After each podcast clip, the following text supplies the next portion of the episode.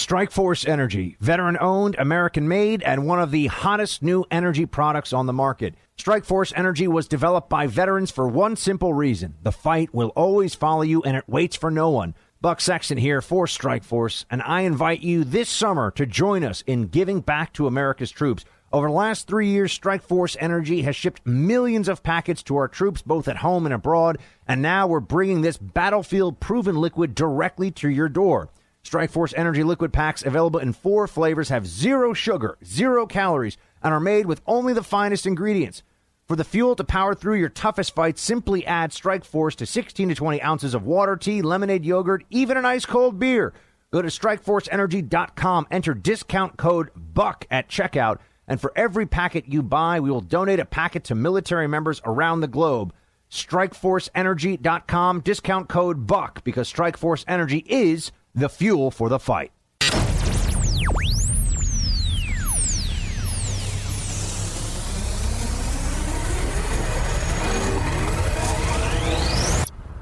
You are entering the Freedom Hut. The Russia collusion delusion continues on. We have the uh, Manafort trial now getting a lot of attention from the left. We will break down what's real and what's not. Also, the results are in from uh, some elections in Ohio and elsewhere. We'll talk about how the left spun this. And uh, then we'll have a few guests joining, including David French of National Review and Brandon Webb, former Navy SEAL and author. A packed show. Coming up. This, this is the Buck Sexton Show, where the mission, mission is to decode what really matters with actionable intelligence. One small step. Make no mistake. America. Ready. Great. You're a great American again. The Buck Sexton Show begins. Activate. Former CIA analyst. Former member of the NYPD. Buck Sexton. It is Buck Sexton. Now. Welcome to the Buck Sexton Show, everybody. Thank you so much for being here. Great to have you with me much to discuss. Uh, let's let's get right to the uh, president's legal team has apparently uh, turned down the request from Mueller for a sit-down interview. Um, Jay Sekulow, one of the president's lawyers, spoke about this one. Play clip five, please. Our position is that there is not a constitutional basis to move an interview forward. And what I mean by that is the Article 2 power of the presidency is very clear. And the idea that you would have a series of questions involving the president's motives uh, for particular actions as it relates to Article 2 power would frankly be inappropriate in our view, unconstitutional. So then you ask yourself, does that answer the question? Well, look, the president stated that he wants to do an interview. I will tell you the position of the legal team is that we do not advise that. However, there continues to be ongoing discussions and dialogue with the Office of Special Counsel to see if there is something that can be worked out that we would be comfortable with. Short of that, the answer, of course, is no. But if ultimately the one that makes that determination, though, the lawyers can advise, is the President of the United States. That's right. If Trump decides to sit down, nobody can stop him.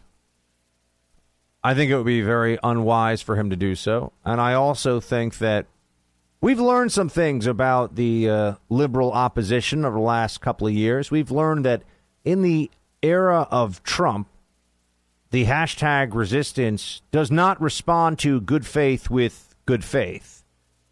The hashtag resistance will always find a way to use any olive branch extended from the other side as a weapon against the one who extends that branch. Uh, and Trump trying to perhaps uh, come to some kind of an agreement here with the special counsel is, is sure only to be used against him, uh, used against him if it is possible for them to do so. Well, this whole thing is nuts, folks. I mean, let's let's just call it what it is. You got Mueller at this point pr- producing no evidence of any kind that Trump had anything to do with this Russian interference from the very beginning the Russian interference was really just an attempt to mess us up and force us to keep our eye off of what really matters. Democrats have played into that like a fiddle. You know, you never hear people talk about that way, but it's true. Democrats are the ones who are like, oh, our elections are unsafe now. I don't know what's going to happen. How do we keep this going? Oh. And trust me, mark my words, if they don't take back the House, you're going to hear some. There's going to be some stories, but oh, maybe the Russian election meddling was even more sophisticated this time. Or maybe you guys have bad ideas. You know, may, maybe your focus, uh, your, your maniacal focus, the Democrats, on illegal immigration, uh, transgender bathroom rights, and, you know, social justice or something. It, it, you know, may, maybe that's not what the American people really want to hear, especially when the country is doing so well. Think about where we are right now and the arguments that you're hearing from the left. They say what? Trump is bad, Trump is mean, vote for us. Why? How will Democrats make your life better? Oh, no, don't worry about that. Let's just hear more bad Trump jokes. I was it was uh, unfortunate, but I, I, caught a clip of the Stephen Colbert show last night. Uh, that you know whatever he replaced Letterman, right? Who's also an unfunny jerk, by the way. Unfunny. People say, "Oh, Buck, no, uh, he was funny 20 years ago." Yeah, it's just because there wasn't a lot of there weren't a lot of choices 20 years ago. I'm telling you, it's a it's a construct. The same way that teenagers can be uh, expected to like a, a, a a boy band or one of these teeny bop bands or whatever they put together. It's all very plastic, all very fake. Some of these big media personalities from the past, they just had the platform, folks. They just didn't have any competition. And so this was what you were offered up. Go back and watch some old episode. I'm going to get yelled at for this. Not like old as in 10 or 15 years ago. You go watch some of the earlier days of SNL. Doesn't hold up. It's not funny. And you could say it was innovative for the time, but all right, I'm getting off track here. Colbert last night, it's just all Trump jokes. These are jokes that stupid people laugh at and think they're smart for laughing at them. It's just one Trump joke after another. And and and very snide, easy, childish uh, digs at the president, digs at his character, and of course, painting all Republicans as racist at every possible opportunity. We're all we're all just so racist. You know, I kind of wish that there would just be more opportunities for us to sit down and tell liberals, you know, you liberals like Stephen Colbert, you know, these these white, these smug white liberals you guys pretend to care so much about minorities verbally. What do you really do for minorities? You know, you, you see this with Colbert, with uh, Bill Maher, with you know, na- name any prominent political commentator who also sometimes is a comedian because that's really what they are. They're really just political commentators who don't have to deal with defending their arguments. They just get to play offense all the time because ha ha ha, clown nose on. I'm just a comedian. No one ever really gets to sit down with them and say, hold on a second. Well, why do you get to make all the jokes about how everybody else is racist? What are you doing for oppressed minorities? Other than, oh, well, I vote Democrat. Oh, okay. It's a very cheap virtue they get, isn't it? Very easy. They don't take any responsibility for the Democrat policies that have ruined cities across the country.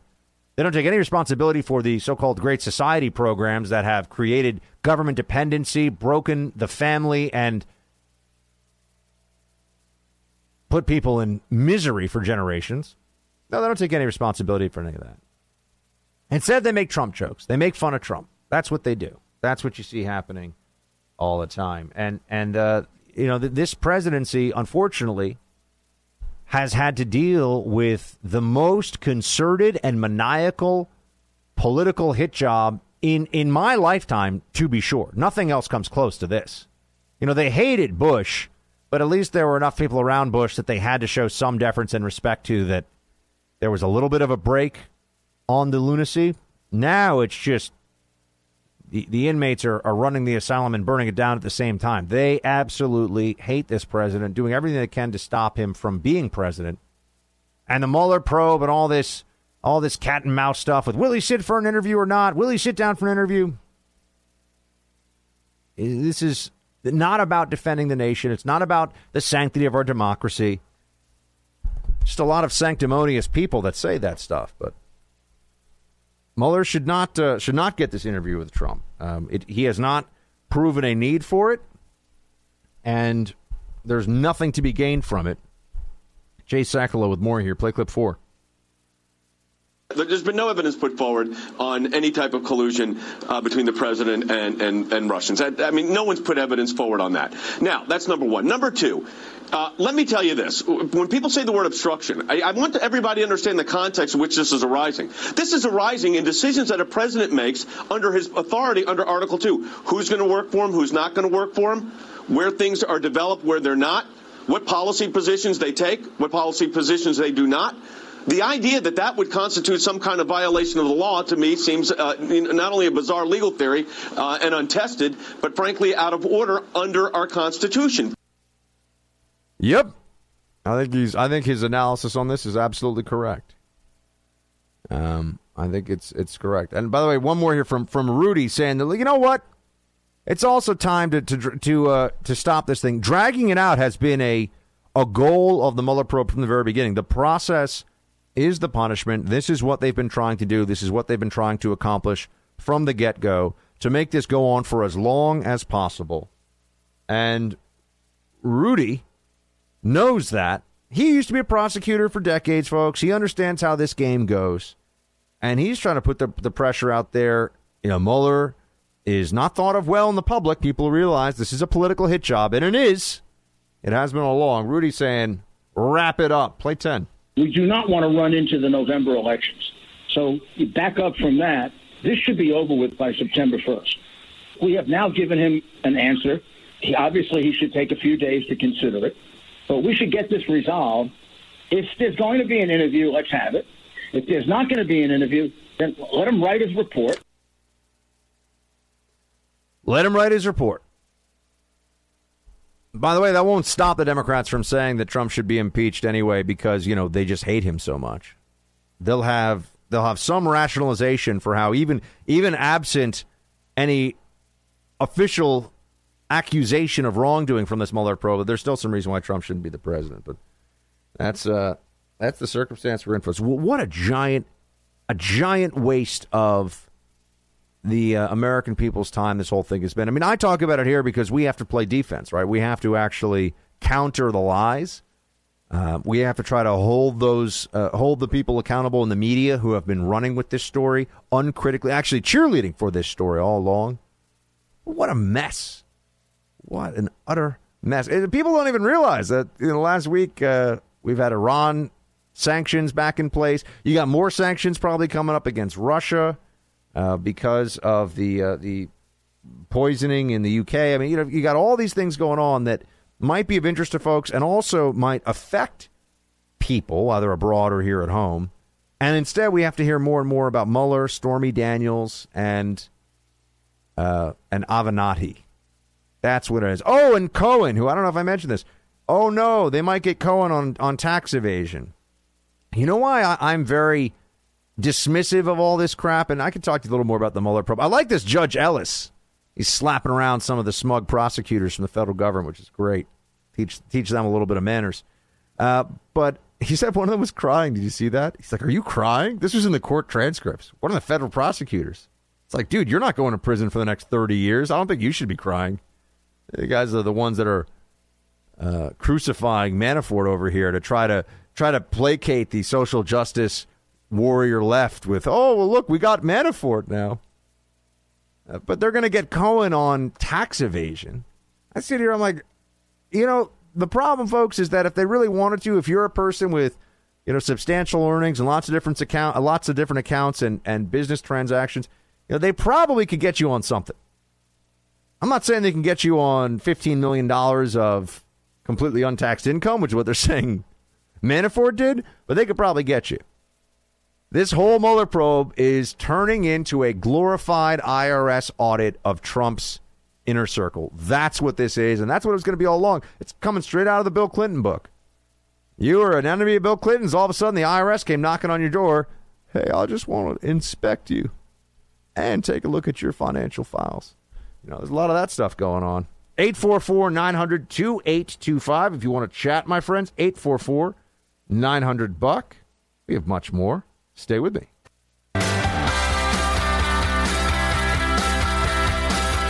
I don't think that it's possible that he'll indict him.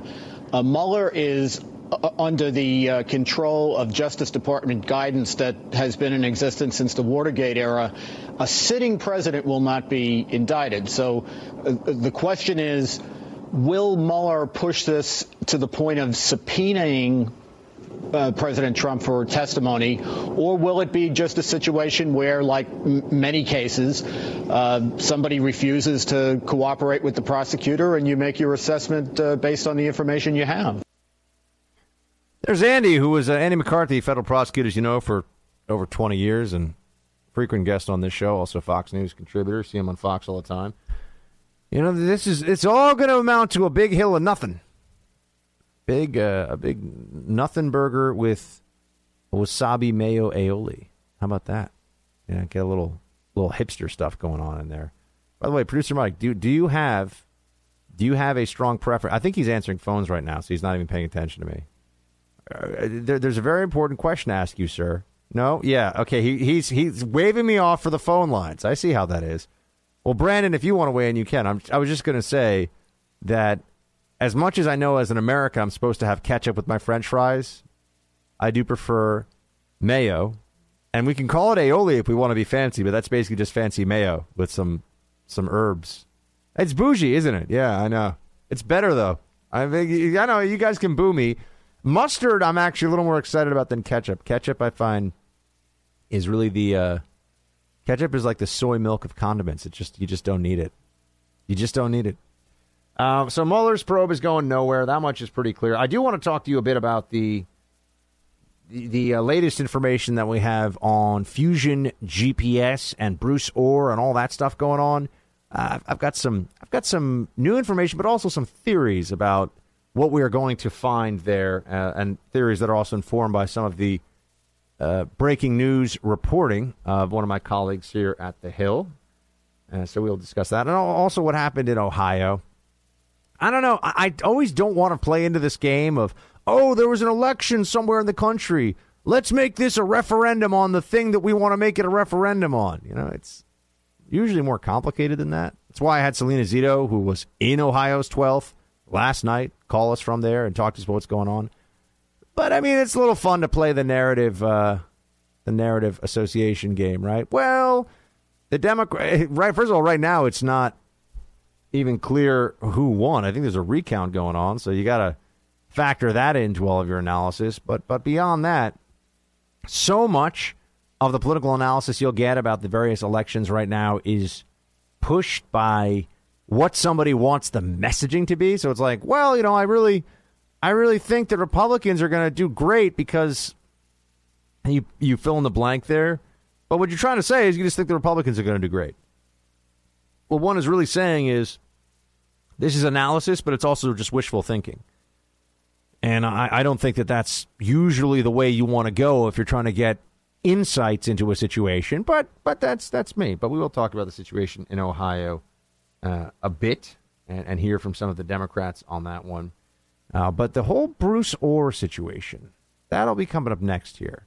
So you'll remember Bruce Ohr was this uh, fellow who was number four at the Department of Justice. So a very very senior government lawyer, which I always we always need to remember. Comey was a lawyer. Bruce Ohr is a lawyer. These are not, you know, guys that were that just got back from walking the walking the fence line in Jalalabad or something, right? I mean, these are these are these are desk jockeys. These are government bureaucrats.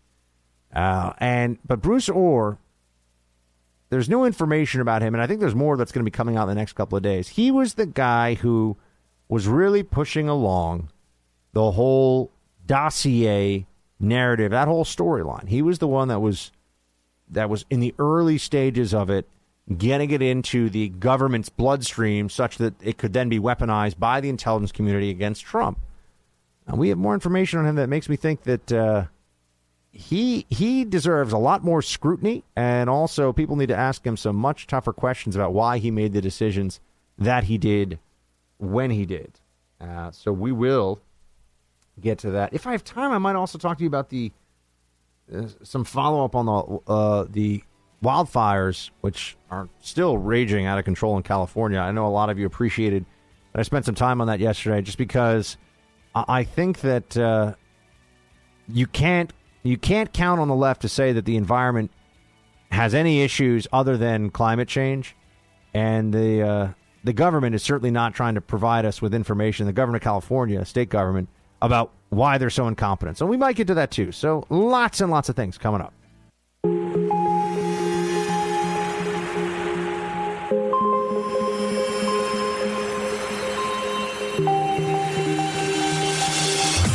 He's holding the line for America. Buck Sexton is back. President Trump has made an about face in that much discussed meeting between his son Don Jr. and a Russian lawyer at Trump Tower back in June 2016. The president now admitting it was all about getting information on Hillary Clinton. He is now bluntly acknowledging that a Trump Tower meeting central to the investigation was, in fact, about getting dirt on Hillary Clinton from the Russians. High crimes, misdemeanors, treason, uh, that he went to the Russians and sought their help and their compromat uh, about Hillary Clinton. And, you know, all of a sudden now the president is confirming bluntly what it was all about. He says there was no no violation of the law, but he, he's admitting finally what it was all about. I think we've actually entered now a very different realm because uh, we're no longer speculating. Now we actually have people essentially admitting what what happened. President. The, the people, yeah, the people being in this case the president mm-hmm. of the United States, in word on Twitter, admitting what happened. This is pretty much a replay of news stories that they were running when this initially broke. What was it? Uh, back in was it back in May? Forget when. Gosh, I forget when it was now. A long time ago. I guess because it's August, I, I got to cut the media a little slack that they're just going to run with the usual. Oh my gosh, Trump Tower. I was on Fox once and some loudmouth clown just started yelling over the Trump Tower meeting. I'm like, Trump Tower meeting was nothing. All right, you jerk. No one's getting charged for anything. No one did anything. Just stop with this. People are such imbeciles. But there is some other stuff that's going on surrounding this whole notion of the, the Russia fantasy, the Russia collusion delusion. And you may have seen some of this. In fact, uh, my colleague here at The Hill, John Solomon, broke a story today at thehill.com on this, where when you look closely at some of these players, the timelines are going to be a problem for them. When you look at how the FBI and the Department of Justice and whomever else was involved with the dossier and some of these sources that they were running, uh, they've told us that it was all based on Papadopoulos, which I would note is on on its own completely ridiculous. A guy says something in a bar about uh, essentially repeating a, a conspiracy that was shared all over the internet, and then you open a huge full full field FBI investigation on under counterintelligence auspices into him. That's ridiculous. That is utterly ridiculous, but that is what they did. And and we know that now. And they they pretend like that's not some kind of problem on its own. And then I you know how I feel about the whole Carter Page fiasco. Anybody who tells you that Carter Page is a is a real counterintelligence threat is either a liar or a moron. But they used him, right? They uh, FISA, multiple FISA warrants on him, the whole thing. And you have to ask yourself, why is it that there was a FISA warrant on Carter Page, but there wasn't a FISA warrant on the Chinese spy who was Dianne Feinstein's personal driver for 20 years?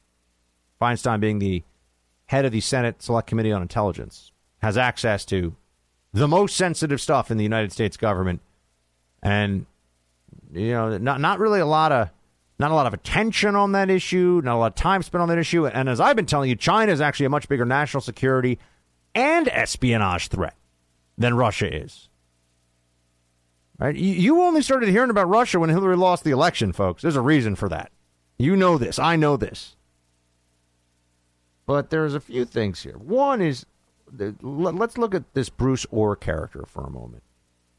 Bruce Ohr was number four at the Department of Justice. And from what we have now, there was a lot of correspondence, direct correspondence between Ohr and Christopher Steele. Now, I've got to tell you, folks, someone at that level, at one of the, I think DOJ has 100,000 employees, something like that. I mean, DOJ is a vast organization.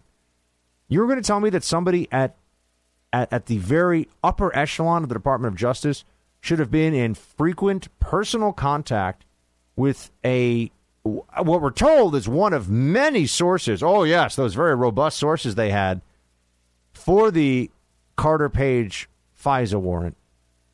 Right. Christopher Steele was one of them. He's the guy who wrote the dossier, as you know. And Christopher Steele and Bruce Ohr are very, very chummy. They are buddies.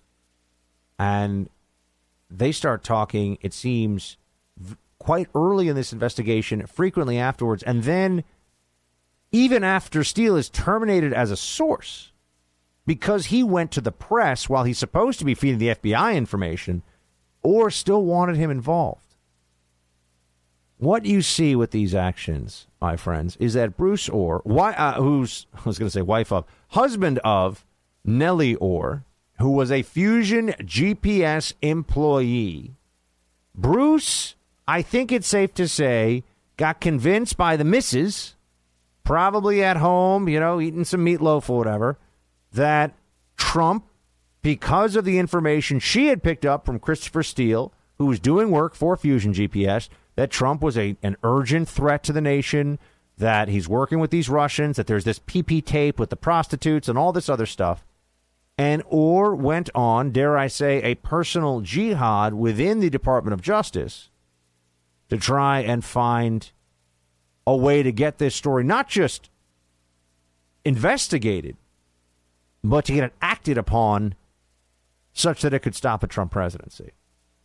Very much reminds me of the uh, the power mad prosecutor up in Wisconsin during the John Doe investigations of Governor Scott Walker, where when you really dug down into it, you found out that the main prosecutor who was just abusing his office, a complete disgrace.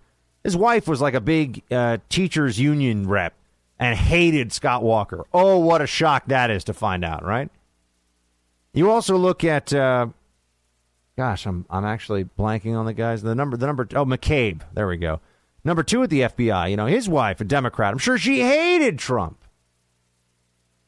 Some of these, uh, some some Lady Macbeth like situations playing out here, where some uh, some of the the wives of some very powerful government officials were perhaps influencing their decision making and using their authorities as senior government officials to keep the missus happy. Nellie Ohr and Bruce Ohr, these are these are not things you can write off as a coincidence. She got Bruce all all wired up on this thing, and he was not going to let it go.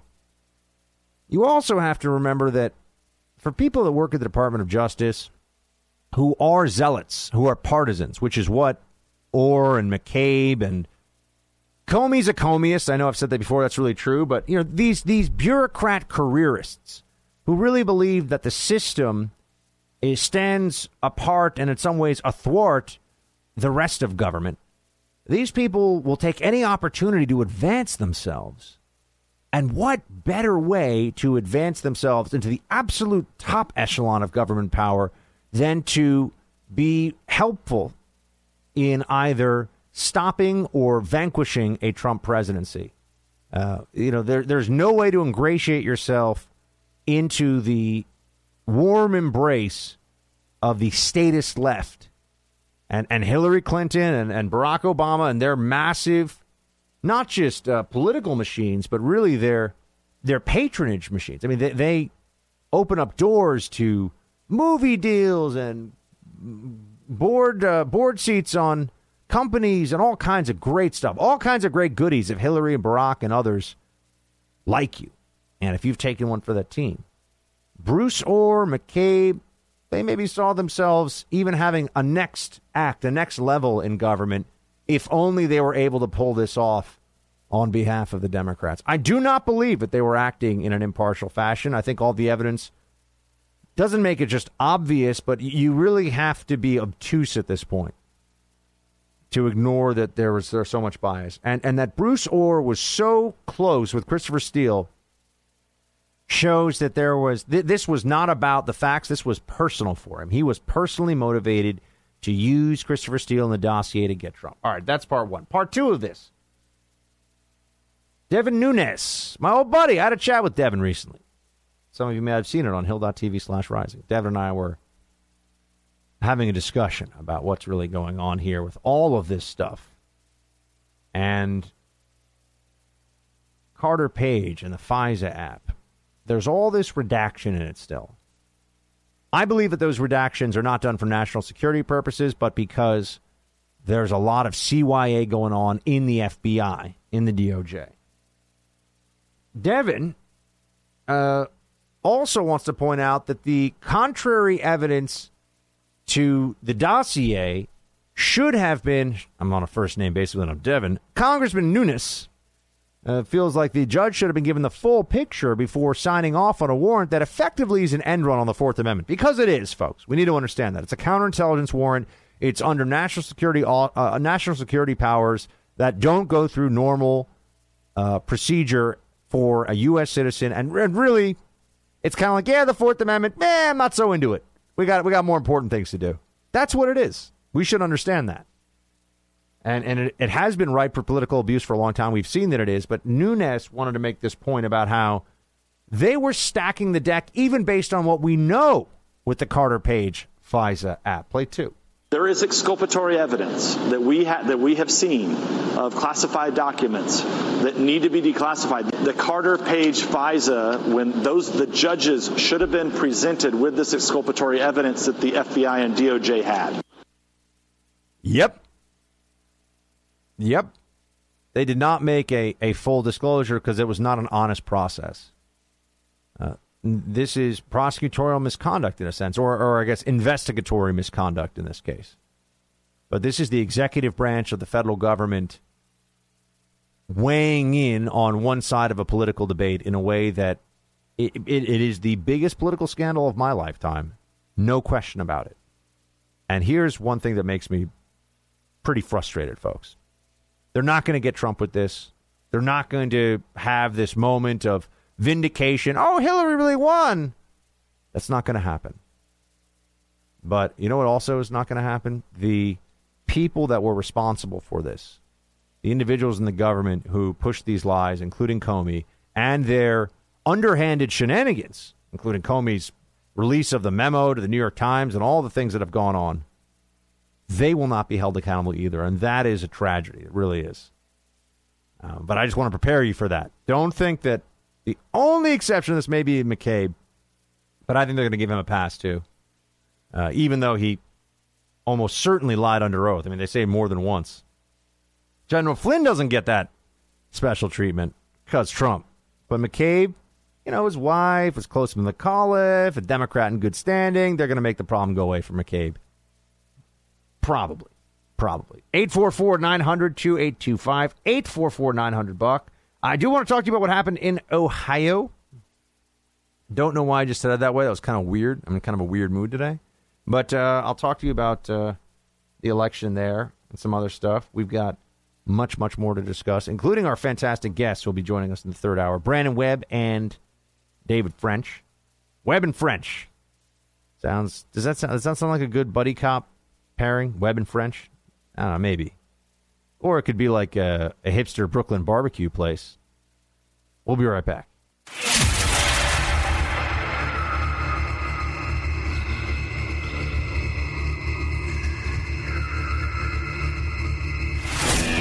He's back with you now because when it comes to the fight for truth, the buck never stops. Uh, you have come on here and, like Donald Trump, reduce everything to narcissistic self preoccupation and articulation You're big of words your. Here Let me to say finish.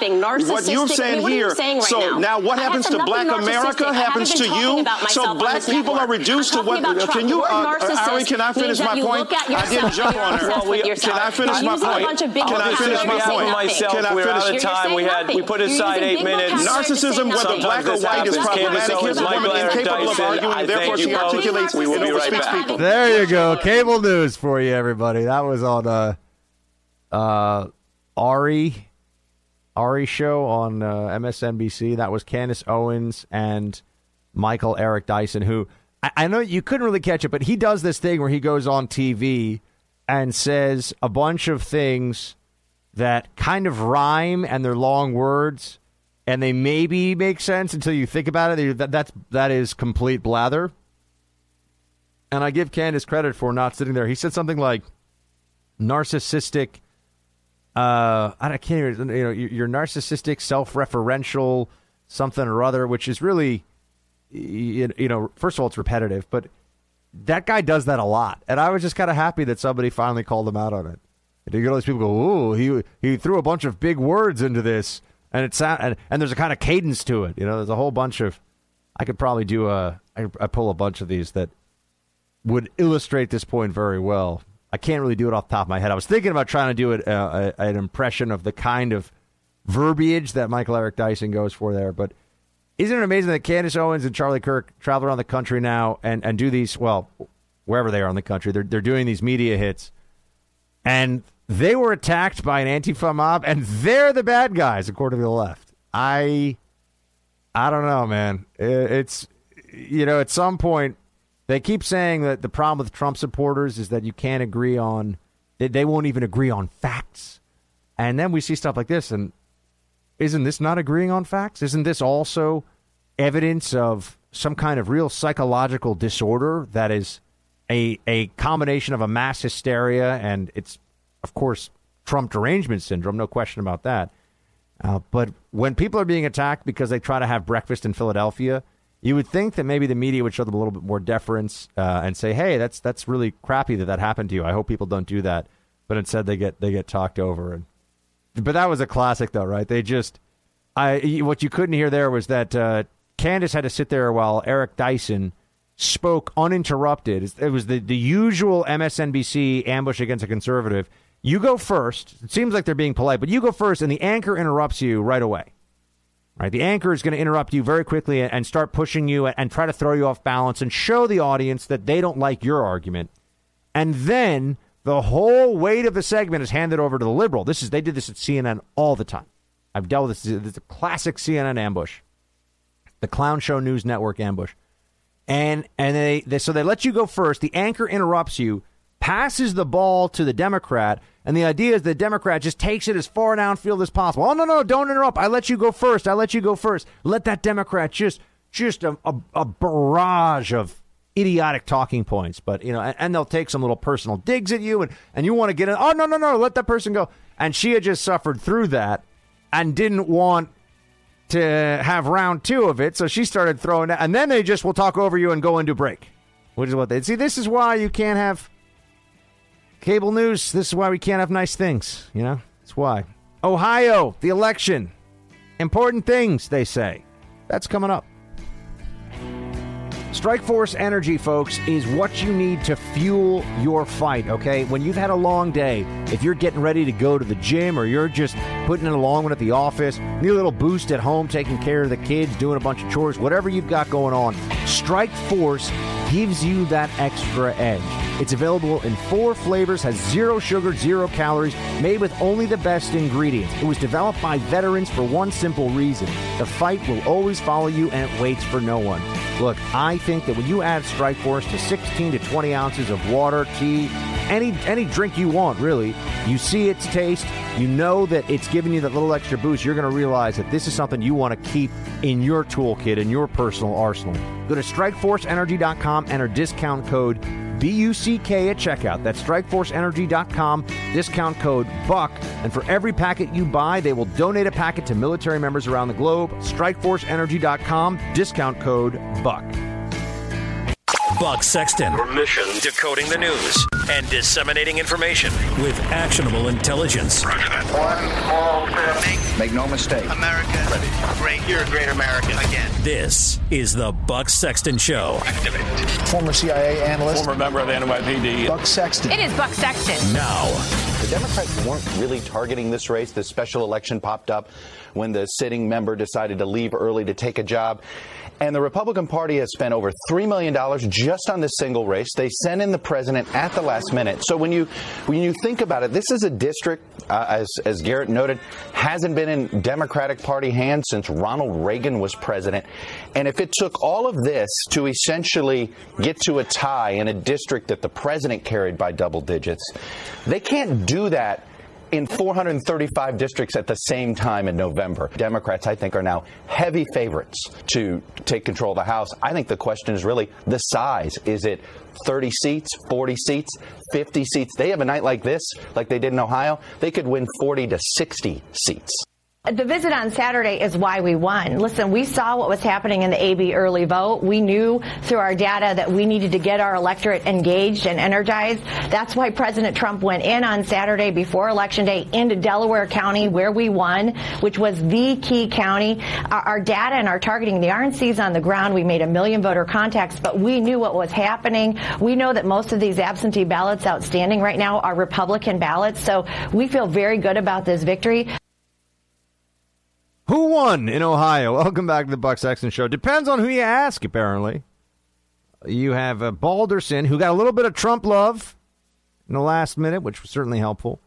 Uh, Balderson has declared victory, but if we're going to be technical about it, there are still a bunch of uh, votes that need to be counted, and there's an automatic recount going on because it was very close. Uh, Troy Balderson got 101,574 votes, and Danny O'Connor got 99,820. So the Republican has a little bit of a, of a lead over the Democrat, but there are 3,400 and change provisional uh, ballots that have yet to be counted, so there's an automatic recount. And on top of that, folks, this is a, a congressional seat that has to be up again come November. So whoever wins is going to face off against the other person again in November. So it's like you get to be congressman for 90 days. Wait, not even 60 days. It's like, you know, you know, king for a day. You get to be congressman for a month or two. That's uh, not so awesome. You get to be an incumbent who everyone says, but are you really an incumbent? I mean, really? Come on. Now you get also all of the narrative spinning that goes on as a result of this. Is this a referendum on Trump? Depends who you ask. Is this just another local election decided by folks in that district? Well, depends who you ask. One thing that I do think really affects the way this is reported on, though, and the way that people talk about this is they want to create a perception of momentum going into the election. That's why you had Chuck Todd there, um, who, right, he, he's always guys. He's just a journalist. I mean, we all know he's a Democrat but he's just a journalist. Hmm. It's so so interesting how that works out. Saying that they might pick up 40 to 60 seats. Oh yeah, it's going to be a wipeout. You know, maybe Democrats shouldn't get their hopes quite so high given what happened the last time they thought that they were shoo-ins for a big election day bonanza. It is to this day, I got to tell you, it is one of my regrets as someone who covers politics that I was a 15 minute walk from the Hillary election party that turned into a Hillary election wake. I was, I, I just, it just didn't cross my, to this day, I wish, I know producer Mike is shaking his head at me. Dude, I, I, I would have gone over there and just wanted to, just to soak it all in, you know, just they, they were, they had the fireworks display they were going to call on. They they're going to be popping champagne. Oh, we're going to be in charge. The whole thing. And and I, as I've said before, I remember the next day I had a in my building. The superintendent of the building I lived in was a very. He wasn't just a Trump supporter. He was one of these chain smoking New York guys who like has seen everything and you know, not, nothing surprises him. He was a Trump supporter eh, early on the primary. He was like, "I'm telling you, he's going to win. I'm telling you, he's going to win." He kept saying it to me, smoking cigarettes outside my building. I was like, really? You really think he's gonna? He's like, he's like, dude, dude. That's what he always said to me, dude. He's gonna win. I saw him that next day, and he looked at me. He's like, "When are they gonna pay me millions to do all that political mumbo jumbo on TV?" I was like, "You know what, dude? You, you might, you might be onto something there, my friend. You might be onto something." But other than him, everyone that I saw, it was like a, it was like a massive political funeral or something on the streets of New York City. Everyone was just, uh, you know, it never really felt like a native son of New York City had just won the election. I mean, Hillary is a total, uh, uh, you know, a total transplant. Hillary's connections to New York, or she just goes where the money is. That's right. Uh, she just went where she could raise the most funds for her campaign and, and where she would have the most access to power and influential people. She's not a New Yorker. First of all, she went to Chappaqua. Don't even get me started. All right, some fancy ritzy suburb. Uh, anyway, Hillary, uh, the election, all that stuff. the last time around that they were so sure that's what happened. And now this time around they're starting to get their hopes up again. And I'm just saying, I don't want to hear I don't want to hear all the all the whining. I don't want to be swimming in giant ponds of liberal tears the day after election day. Uh, if in fact they don't get what they want here, and then to be told about how it's Russia and all this other stuff. This was one congressional seat. It looks like the Republic. I mean, the Republican, I think, is still likely to win. And it's one congressional seat. There's a lot of them. Let me tell you, I live in D.C., and I always am amazed that I, I meet people like, well, I work for Congressman so and so. And I'm like, you know, unless your congressman's on a list of like, I want to say 100, but more like 50, no one knows who that person is. Don't give me that whole like, oh, I work for Congressman so and so. Yeah, whatever. I'm not. I'm not impressed. Buck is not impressed. A lot of congressmen coming and going. This guy, who was the uh, incumbent in Ohio, just decided to bail early. He's like, "Yeah, I got a private sector opportunity. See you later." Didn't uh, Chaffetz do that too? Wasn't Chaffetz like, "Yeah, I just want to be a pundit. I'm done." I think did he, but he finishes. I think he finished his term. I can't remember now, but he was like, "I'm done with politics. Time to do Fox." You know what? If my if my choice was to be a pundit on Fox or to be a member of Congress, it is it is not even a question. So I got to say, I think he made the right move. Uh, but this whole race is going to be something that we forget about in a couple days. It's just that it's August and people want to have something political to sink their teeth into who are on TV to try to convince you that, oh, this anti Trump wave is coming. The anti Trump wave is coming. Just wait for it. Wait for it. Get ready. Get ready. Get her. If anyone catches that reference, I will be very impressed, by the way. I mean, it's it's a bit vague. It's like what some of you do to me with the action movie quotes. It's not an action movie. I'll give you that one. Where you call in, you're like, "Hey, stop where you are." What movie, Buck? Like, come on, can't be that. You can't give me the quote of like, "Would you like wine with dinner?" I mean, that doesn't count. It's got to be an iconic quote. Oh, speaking of iconic things, the, my favorite part of the Ohio uh, election, really, I don't think this got nearly enough nearly enough attention. Joe Manchik was a spoiler here. Do you see this, producer Mike? Joe Manchik uh, was the Green Party candidate, and according to the interwebs here, what I'm seeing on the Daily Mail, Joe Manchik is a native of Hell, Michigan, which I didn't know was even a place. By the way, who would name their town Hell? You know, it's like naming your kid Adolf. That's not cool. I don't want to do that. Hell, Michigan says his ancestors came from a distant planet. I'm quoting this, folks, and couldn't remember his own website address during an interview this year. He claims that marijuana is the solution to the to opioid addiction. Also claims he speaks 19 languages, including Spanglish and sheet music. Can you prove he doesn't speak sheet music? I pose that one to you. Uh, he calls Israel's war, uh, sorry, Israel's prime minister a war criminal. Says every American should be required to grow hemp, and there are still thousands of absentee ballots to count. But by the way, uh, this guy got 1,100 votes, 1,100, which which just goes to my brilliant political analysis that if you have a crazy enough candidate, people will vote for that person just to say they voted for that crazy candidate. If you had somebody running for office who only did campaign appearances dressed as Thor from the Avengers, I promise you that person would get, you know, some votes. It would not be zero.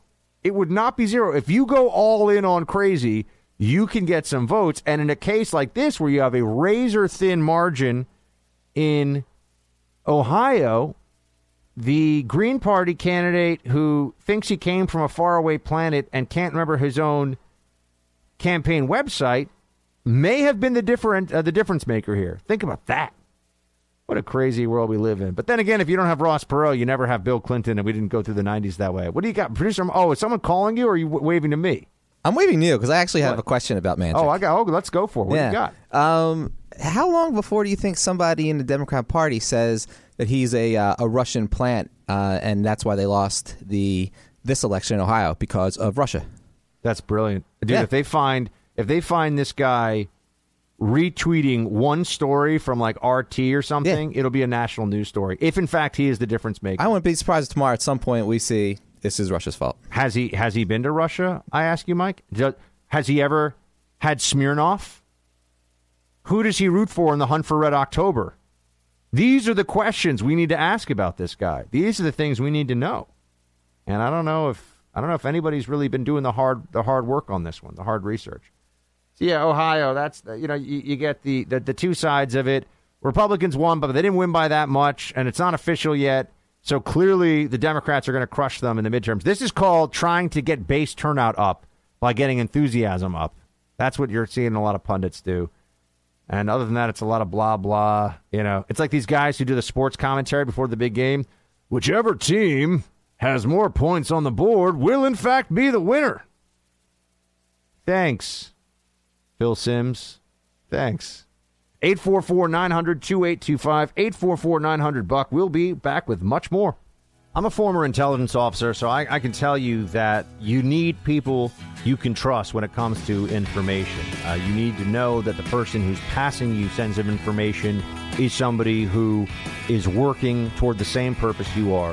Global Verification Network is a dual certified, veteran owned background investigation and vetting company that I'm telling you you can absolutely trust.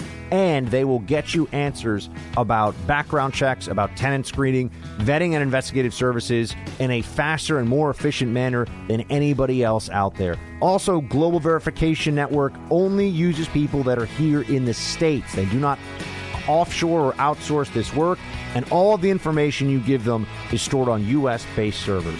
So support this veteran owned business that will work with startups all the way up to Fortune 100 companies. Go to mygvn.com. That's mygvn.com or call 877 695 1179.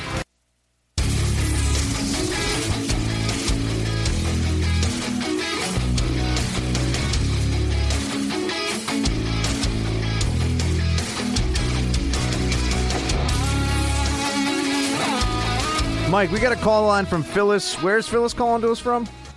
Uh, Trona, California. Trona, California. Phyllis from Cali. What's up, Phyllis?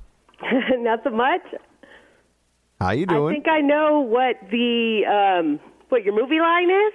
Oh, look at this. Okay.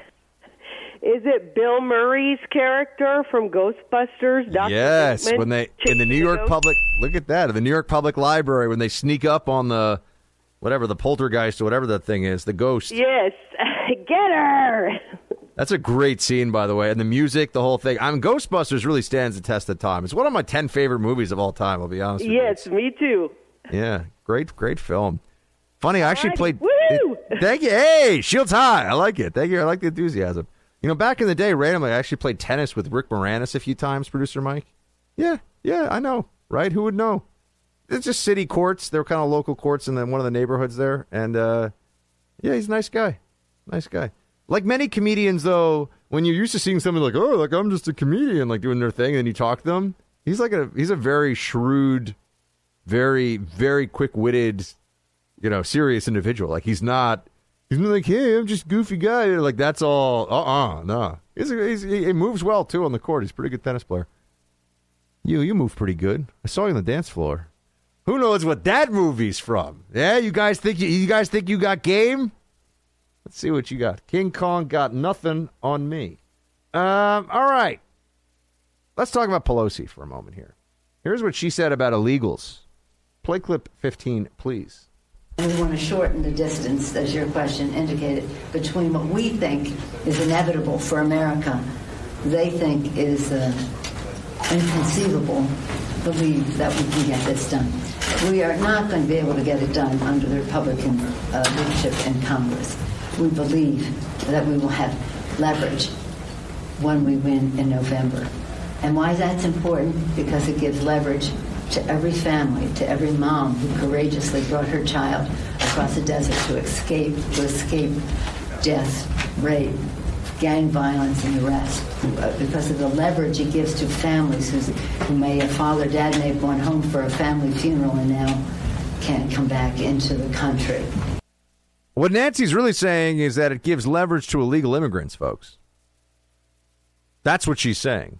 That vote Democrat because Democrats in office gives more power to illegal immigrants. That is what the woman who will probably be the next Speaker of the House if the Democrats take it, that's what she's telling people.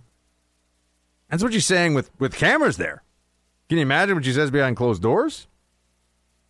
You know, I had a chance to speak to uh, the acting director of Border Patrol, and we had we had quite a discussion. And I asked her. This was on my uh, TV show. I asked her. I said, "Well, people say that a wall won't work. What do you think?" And she didn't miss a beat. I mean, she didn't even stop to think about this. She goes, "No, a wall will work." This is the, acting head of Border Patrol, folks, has worked under four different presidents. He's been in this for like 20 some odd years. And she said straight up that a wall will work. A wall will help. A wall is not a is not a cure all. It doesn't stop all legal immigration, but a, and when you think of how many people you've heard running around saying that a wall is nonsense, a wall is, is so stupid, it's garbage, there's no reason for it, we shouldn't pay for it. And they always give this justification of, well, it, it won't do anything. And that just defies all common sense. Of course it will do something. Harder to get a, there's a reason people have fences around their homes in areas, right? It, it's harder to get over walls. It's harder to get over a barrier. But what she was saying to me was also, this isn't something where we have to guess. This isn't a, hey, you know, let's extrapolate out. Let's do some, let's do some, uh, you know, back of the napkin calculations here and figure this out. No, no. Where they have a wall, there are fewer crossings. Where they have a wall, Border Patrol is less stretched, is, is less uh, burdened by trying to cover its sector. So a, a wall definitely helps. And yet people are lying to you all the time and saying that, you know, wall doesn't do anything, doesn't mean anything. No. Do not buy into this crap. Do not buy into the nonsense. I, have the more I talk to real professionals who have been dealing with border issues at a, at a senior level, the more I see one, a lot of what the media is telling you is fake news, a lie. Uh, this this notion, for example, that I mean, I asked, I asked her also straight up. I said, did were there families apprehended at the border who were separated during the Obama administration? Because people say, well, it happened. No, it didn't happen. Well, I asked her. She said it absolutely happened. This is the acting head of the Border Patrol, folks, and a career Border Patrol agent. Said it absolutely happened, but it did not happen in the same numbers because you did not have families arriving at the border in the same numbers. Why were families arriving at the border illegally, I would add, crossing illegally in the United States?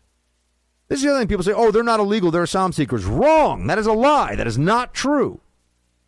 They cross, it's illegal for me as a U.S. citizen to just walk across the border. You have to go through a port of entry. So these people that are showing up, these family units, are breaking the law, and then they were being separated.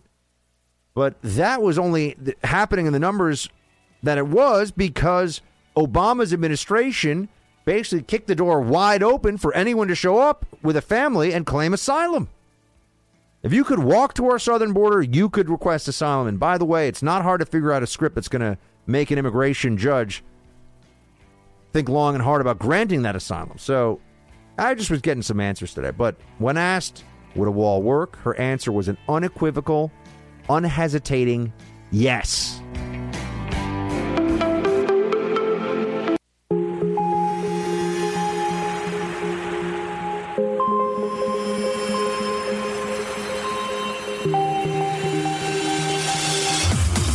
Holding the line for America. Buck Sexton is back well, I totally agree with it, and I'm very grateful for it. I'm here as chair of a group called United Against Nuclear Iran, a bipartisan group um, focused really on trying to convince businesses as Congress, including led by people like me and Republicans and Democrats, adopted sanctions, economic pressure on Iran.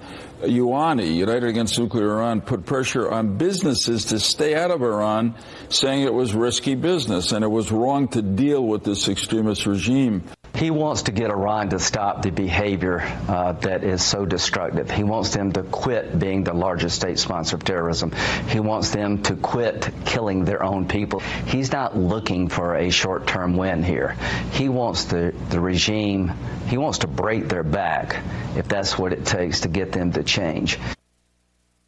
So Iran is back in the news because the uh, sanctions went into effect earlier this week. You, you also have uh, some real unrest in the streets there that hasn't really gotten much attention. Now, look, I, I know there have been many times since the 1979 Islamic Revolution that people have said, "Oh, Iran is teetering; it's on the brink." That's the phrase they'll use: "On the brink, teetering." Um, teetering's kind of. I feel like teetering's a weird word. Like you say it, it's one of those words. You know, when you say a word, and you're like, "That's kind of a something about that word." Anyway, uh, so the, you know, Iran is is in some rough shape right now economically because of the sanctions. We're going to be in rough shape uh, shortly, and and I think that the the president's approach on this one, look, it's going to be slow. This this is the the truth of sanctions is that it takes a long time, and you have to uh, you have to pick the right time to try and and use them to get a, a new deal, right? It, it can't just be oh, there's sanctions and Maybe the the mullahs will come to the table right away. I doubt it, though. They'll have to feel some of the pain and the pressure of these sanctions. Um, but one thing that I keep running over my head, and I read this. Uh, there's actually a piece in the New York Times. It was about Afghanistan and, and wars that, that are not ending. Is you know we are at a point right now where I feel like the uh, the country is doing very well. And and I remember times when things were much or felt much more bleak and much more uncertain, much more dangerous. And I, I do feel like while they've been saying all along that Trump is he's a loose cannon and his tweets are going to start a nuclear war, I don't think that we're going to have a uh, another war under this president. I really don't. I, I think Trump is going to avoid it. I think he's going to avoid uh, getting dragged into something that's just a, a bad bad scene for U.S. troops, for U.S. power, and and wouldn't that just wouldn't it be nice to have eight years of maybe I'm I'm no I know I'm getting ahead of myself, folks. I know a man can dream, but eight years of a president who doesn't back down to our enemies, but also doesn't get pulled into things because of uh, what the latest you know humanitarian rights group that wants a U.S. Remember, the Democrats always want to intervene based on some kind of humanitarian notion with our military. So it's okay if we kill a bunch of foreigners that haven't attacked us or done anything to us, as long as for some vague humanitarian justification. Uh, if it's for U.S. national security interest, then then Democrats tend to have a much bigger problem with that. Um, I'm seeing people that are getting all snide about how Trump wants a war with Iran. I, I don't believe that at all. I just think Trump is refusing to allow the Iran problem to get left for the uh, next administration to handle. That that's that's how I see it. Look, you know, I, I could be wrong. Uh, only only time will tell if if I'm uh, if I'm right on this one.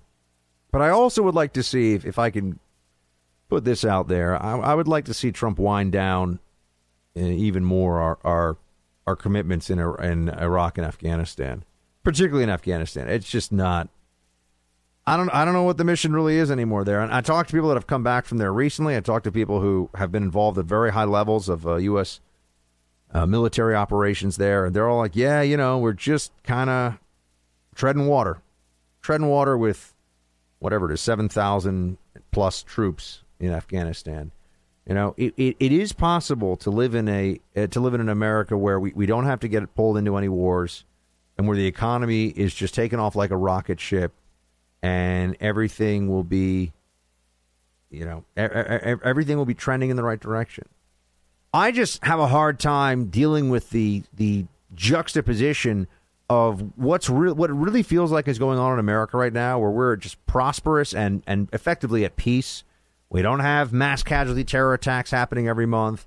We don't have people telling us that we don't have race riots. That was happening recently. Um, and, and I, I, also think we don't have a president who, for uh, ideological reasons, is going to decide that it's time to topple a regime somewhere. He'll pressure Iran, sure, and he'll try to bring him to the negotiating table and get a better deal. But I, I do not think this president has any interest, nor does he have the uh, the stomach for a, a, war with Iran. Which I'm seeing some people say, "Oh, Trump, Trump, he's a he's a warmonger." No, not this guy. I don't I don't see it. Uh, I don't see it at all. So the Iran issue also, I, I think, is much more fascinating in general to the uh, the political and media class than to most Americans because unless we are going to go to war with Iran, all right, we got sanctions and You know, we got people that are handling this, but I, I don't want to. I don't want to belabor it. The best thing that could happen is the Iranian people overthrow the mullahcracy. That would be fantastic. You know, count me in for spring break Iran 2020. But until that happens, we got to be patient. We got to wait and see. But I, I think Trump is moving in the right direction on this one. I really do. Uh, we've got our guests coming up in, the, in, uh, in a little bit. Uh, Brandon Webb and David French. They'll talk to us about some news of the day. Brandon will talk about his new book. So, uh, team, stay right there that upper middle class doesn't exist anymore in America.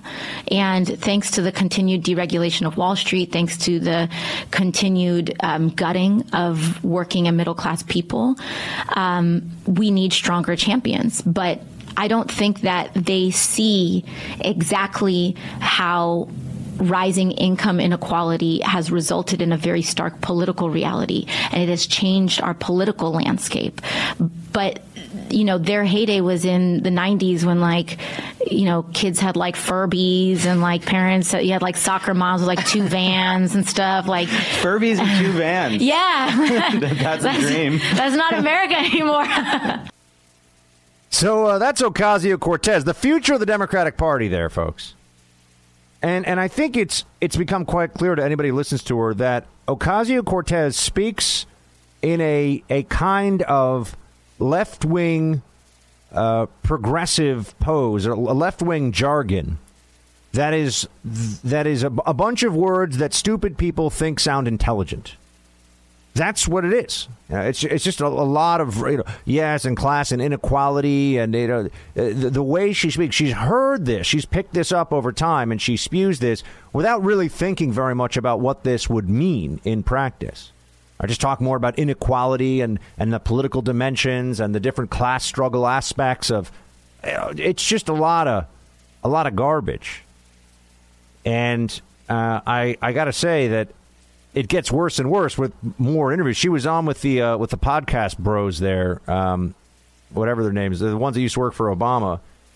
And this notion of the upper middle class doesn't exist anymore in America. It's, it's just not true.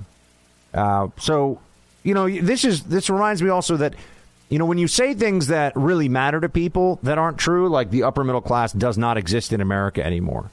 Uh, it's kind of a nonsense statement those same people who will cheer on Ocasio Cortez for saying something so dumb will then turn and say, well, Trump lied about what he had for breakfast. Right, but that doesn't matter. Ocasio Cortez pretending that Americans are much worse off now economically than they were in the 90s uh, is, is inaccurate. Um, and, and I was I was alive during the 90s, I remember. Um, and, and I knew about soccer moms and minivans and all that stuff. But you know, we, we have much greater uh, productivity and also what we are able to get with the money we have in many ways. Not in all ways, right? Yes, I know. Education is way more expensive. That's the problem with the universities, folks. That's the, their universities are making out like bandits here on the backs of the taxpayer. Something no one ever talks about. The taxpayers backstop all this borrowing, and the universities keep raising their costs all the time. Healthcare, same thing. A lot of regulations, a lot of everybody's going to pay for everybody, or everyone's going to have somebody else pay for them and nobody wants to pay for somebody else. Well, guess what? That doesn't work. You're, you're just shifting around the deck chairs on the financial Titanic with healthcare, but they like to talk about that kind of stuff. And then, uh, and then you, you get more of, this Ocasio Cortez. And remember what I said. She she speaks in a leftist jargon that is what stupid people think sounds smart. And she's gotten good at that, but the underlying substance is incredibly flimsy. You know, she would come in last place at a moderately advanced high school United Nation Model UN debate.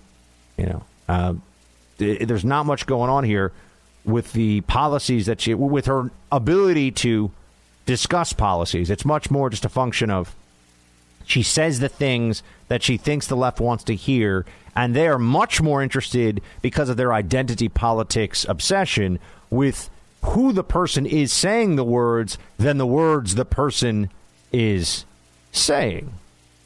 So, uh, with that in mind, I would offer to you that you should check out or, or listen to clip nine. Play it. You know, they say, how are you going to pay for it? As though they haven't used these same ways to pay for unlimited wars, to pay for trillion dollar tax cuts and tax cut extensions. They use these mechanisms to pay for these things all the time. They only want to know, it just seems like their pockets are only empty when we're talking about education and investing in human capital in the United States, education, healthcare, housing, um, and investing in the middle class. All of a sudden, you know, there's nothing left. All of a sudden, the wealthiest nation in the world has, we're just totally scarce. Um, and we have complete scarcity when it comes to the things that are most important. And so, uh, for me, I think it belies a lack of moral priority.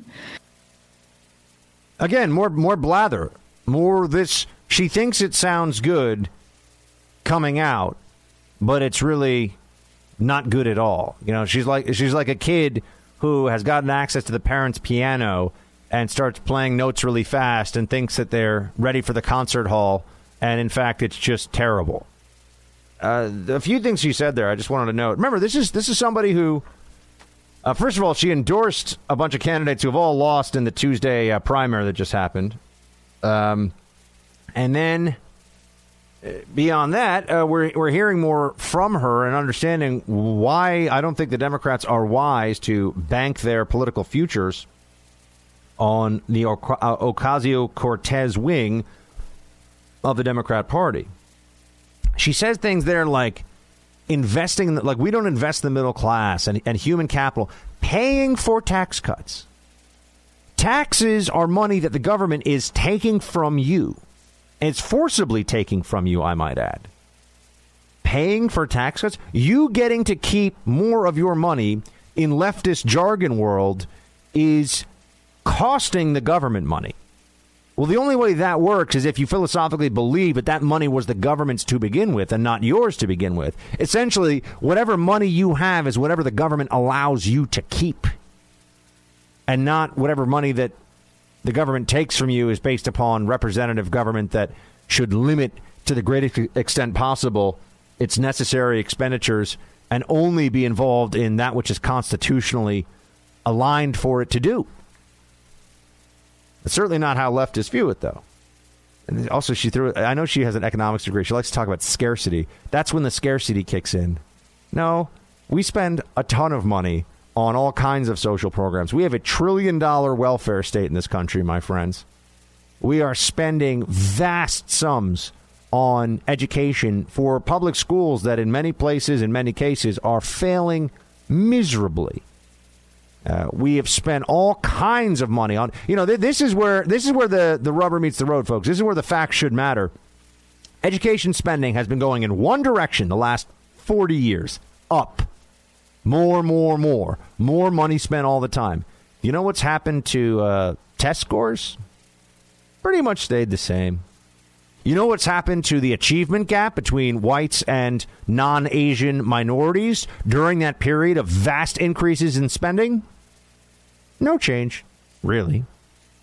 So why why stand up and make these speeches that are just ignoring reality. I mean, she she is somebody who seems to be immu- immune to facts. It's like when I hear people say, "Well, aren't you for common sense gun control?" I say, "Well, there's a lot of gun control already in place. There are federal laws about guns. There are state and local laws about guns. There's a lot of laws about guns. Inve- we don't invest in the middle class. What does that even mean? How are we supposed to invest in the middle class? Well, universal health care? You know, we're going to get Bart from South Carolina back on the line here and tell us what it's like to get your teeth drilled without any Novocaine because, you know, everybody gets their teeth drilled for free, though, so you got that. We have, we have now have a, a, a century or so of evidence that capitalism is the best system ever devised by human beings for ordering an economy and for powering a political uh, powering a political union, a polity, right? That that you capitalism is the best way because it takes into account a universal truth, which is human nature and self-interest. We are at root self-interested creatures. Doesn't mean we are selfish, but we are self-interested. Capitalism harnesses that for productive purposes. The Ocasio Cortezes of the world would much prefer to have government stooges sitting around deciding what you can do, what you can keep, what you are worth, and what you can spend. And I just think that all we have to do is look at human history and see that that always leads to disaster. It's just a question of when. Uh, but she is she is a, a, deeply unimpressive person on on facts and on policy. Uh, and I will say, it really does remind me that you know who else is really unimpressive on this stuff? It's just all slogans. It's all bumper stickers. Bernie Sanders. You know, I, I give him a pass sometimes because he's from New York and I kind of like his funny accent and stuff, but what he talks about is complete nonsense, overwhelmingly. I mean, it's just a lot of nonsense. And it's just all, you know, I want to help working people. It's the most populist pablum you can imagine. And they're peddling this stuff at a time when the country's actually doing very, very well.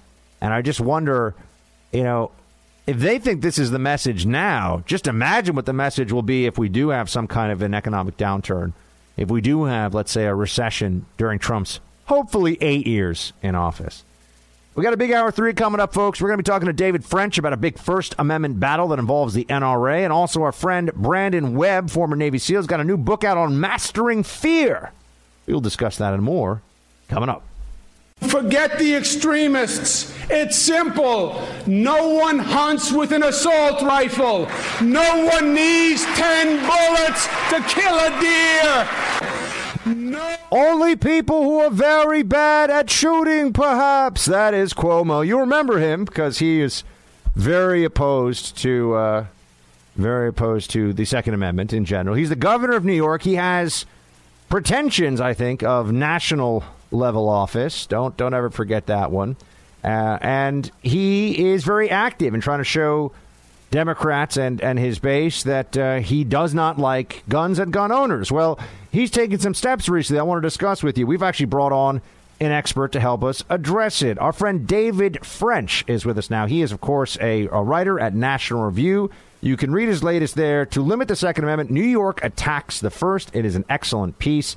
David, great to have you back.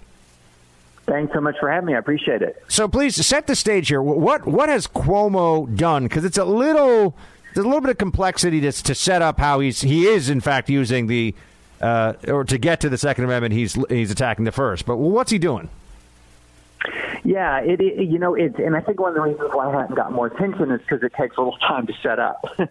um, but essentially, what he, he's done is he's issued public statements and urged his uh, Department of Financial Services, which regulates banks and insurers in New York, uh, to issue guidance to banks and insurance companies, regulated entities in New York, admonishing them to consider the reputational risk and the risk management aspects of continuing to do business with the NRA. At the same time, it's brought uh, some enforcement actions against insurance companies that have done business with the NRA, entered into consent agreements with these insurance companies that have barred it, uh, barred those insurance companies from engaging in a range of lawful business activities with the NRA. So essentially, what is happening is he is using his regulatory power and he's using the regulatory power of the state to punish and to pressure corporations that do business with the NRA in an effort to try to financially damage the NRA. And that is a re- that presents a real First Amendment problem. It presents a problem. It's a, it's essentially engaging in reprisals uh, against private entities for their constitutionally protected speech. And this is where I feel like, David, usually in these discussions, we have to always separate out. Well, there's the, the, the principles of free speech, and then there's actually the First Amendment of the Constitution that protects you from government action. This is one of those moments where this falls under the latter category. This isn't just, hey, everybody, we should allow more speech and we shouldn't try to silence each other and deplatform. This is you can't be a powerful government official and say, I don't like that thing you're doing, so I'm going to use my office to hurt you. That is what the governor of New York is doing. Yeah, exactly. That is exactly right. And so, in, and to make it to make it uh, clear, I'll just very quickly uh, quote the Second Circuit Court of Appeals, which governs in this instance. It says, uh, "Permissible expressions of personal opinion, speaking about uh, there's a, there's a difference between permissible expressions of personal opinion, like when Cuomo says, you know, we should ban assault weapons, which is his opinion as governor, and he can express that, uh, are different be- between are different from quote implied threats to employ coercive state power to stifle protected speech. And so the, there is legal doctrine that protects you not just from express threats by state officials, but implied threats. And I don't know what's a more what's a stronger implied threat than offering regulatory guidance to financial institutions, warning them away from doing business with the NRA, and that that is a real problem.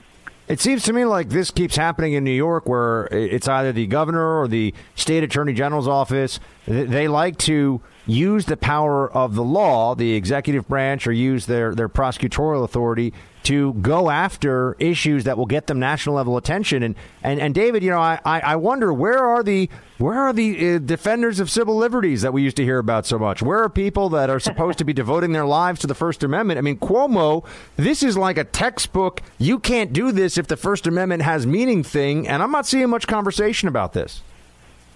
Right, and and that's one of the things I tweeted out. This story should have more legs, but you know, we're reaching a point where uh, free speech for me, but not for thee, is sort of a, a principle of our polarized times, and we're reaching a point where uh, the, before someone starts to defend speech, they're going to ask who is the speaker, and if they don't like the speaker, they're not going to defend their speech, and that's a real problem. And nobody, and I I would say the organization the left hates more than any other organization is NRA. So a lot of them are just laughing at the impact that this has on the NRA.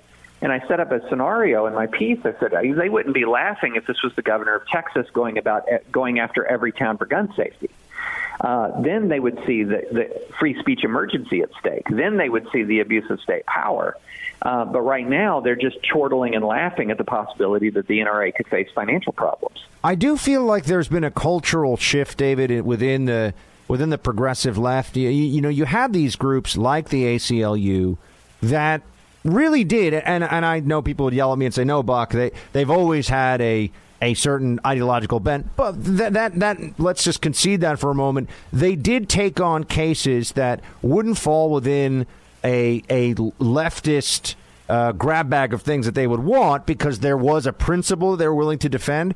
I think that the notion of free speech, you know, whether it's the Berkeley campus speech movement, the ACLU willing to defend the Nazis marching in Skokie, that the left has largely abandoned that. I mean, I, that, that's just what I'm. That's what I'm seeing these days. And, and, you're hearing a lot of people talk about about hate speech, David, and they're saying, well, hate speech isn't protected speech. I keep hearing this said all the time.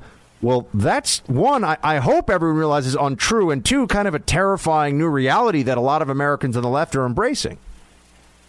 Yes, and, and you're right. There, there is a sort of I actually got a call from a, a delightful uh, liberal lawyer in New York um, just earlier today who read one of my pieces, and he said, "I'm an old school liberal. I protect free speech," and it's a little depressing that he had to say old school because I knew exactly what he meant. I, and I've had a lot of friends in sort of the old school ACLU that have stood side by side with me defending free speech. And and now we're seeing the ACLU backpedal from that. Uh, we're seeing the ACLU change its priorities on speech. And I had problems with the ACLU's other forms of, of uh, you know, legal action, per- particularly its establishment clause perspective and its perspective on abortion. But on free speech, it had been solid for a long time. It is very distressing, very distressing to see this climb down, and it's not just a cultural climb down on speech; it's a legal climb down. And I, I wonder how long liberal judges and liberal justices have been pretty good on speech in the last you know generation or so. I wonder how long they'll stay good on speech when the younger side of the progressive movement is not quite as dedicated to free speech principles. I mean, I, am just this is just my my opinion, but David, I, I think that if you were to uh, ha- if you were to present somebody uh, like a uh, I think if you presented Justice Sotomayor, for example, with uh, our racial epithets protected speech, I think she would say no. I, you know, I, I wonder about her. I, uh, I I think of her as the Huffington Post judge. Um, it feels like whatever HuffPo wants, Justice Sotomayor is going to give it to him. Uh, I have deep concerns about her. I have uh, similar but not as deep concerns about Ginsburg. Fortunately, I think on most core free speech issues, it's seven to two in the Supreme Court on core free speech issues. Uh, unless abortion's in the mix, then it's five four. But on a lot of core free speech, where it's sitting at seven two, we should be glad about that. Um, but you know these these majorities are fragile, and most free speech cases are not decided by the Supreme Court of the United States. They're decided by lower courts which right now, you know, many of these lower courts seem to be um, more interested in joining the, you know, hashtag resistance than upholding traditional principles of constitutional law. I have been seeing a number of cases, I mean, to your point about lower courts handling some of these issues, where there will be arrests made uh, for somebody essentially for for some kind of a a hate crime, but the crime can be generally more of a verbal and and menacing, right? I mean, in the NYPD they call it menacing. If, if you seem like you were maybe about to hurt somebody, they could say you were menacing. Um, and, you know, whereas assault would be actual physical contact. I, I feel like we are skirting the line, David, where now hurtful words are getting closer and closer to being illegal in the eyes of the left, depending on who the victim is. Yeah, yeah, I'm I'm I have some concerns about that as well because hate crime. There's not supposed to be a hate crime that is grounded only and solely in the hateful content of the expression. Normally, what you're talking about is uh, a hate crime would be if somebody commits an underlying crime like Right. vandalism, It's, which is it's like an no enhance. matter It's like an enhancement to the crime. It's an enhancement, exactly. But if the hatefulness is seen to be the crime itself, that runs afoul of Supreme Court precedent. But I do think a lot of police departments are pressing on the edge of that. Yeah, and and I would I would just ask you if somebody said to you, and I'm I don't know how much uh, campus speech uh, campus speech giving you give these days, um, but if somebody came up to you and said, "Well, Mister French, hate speech is not protected by free speech," could you look them right in the eye and say you're wrong? Because it feels like these days they should be wrong, but I'm not sure they're wrong. Well, they are wrong if you test it.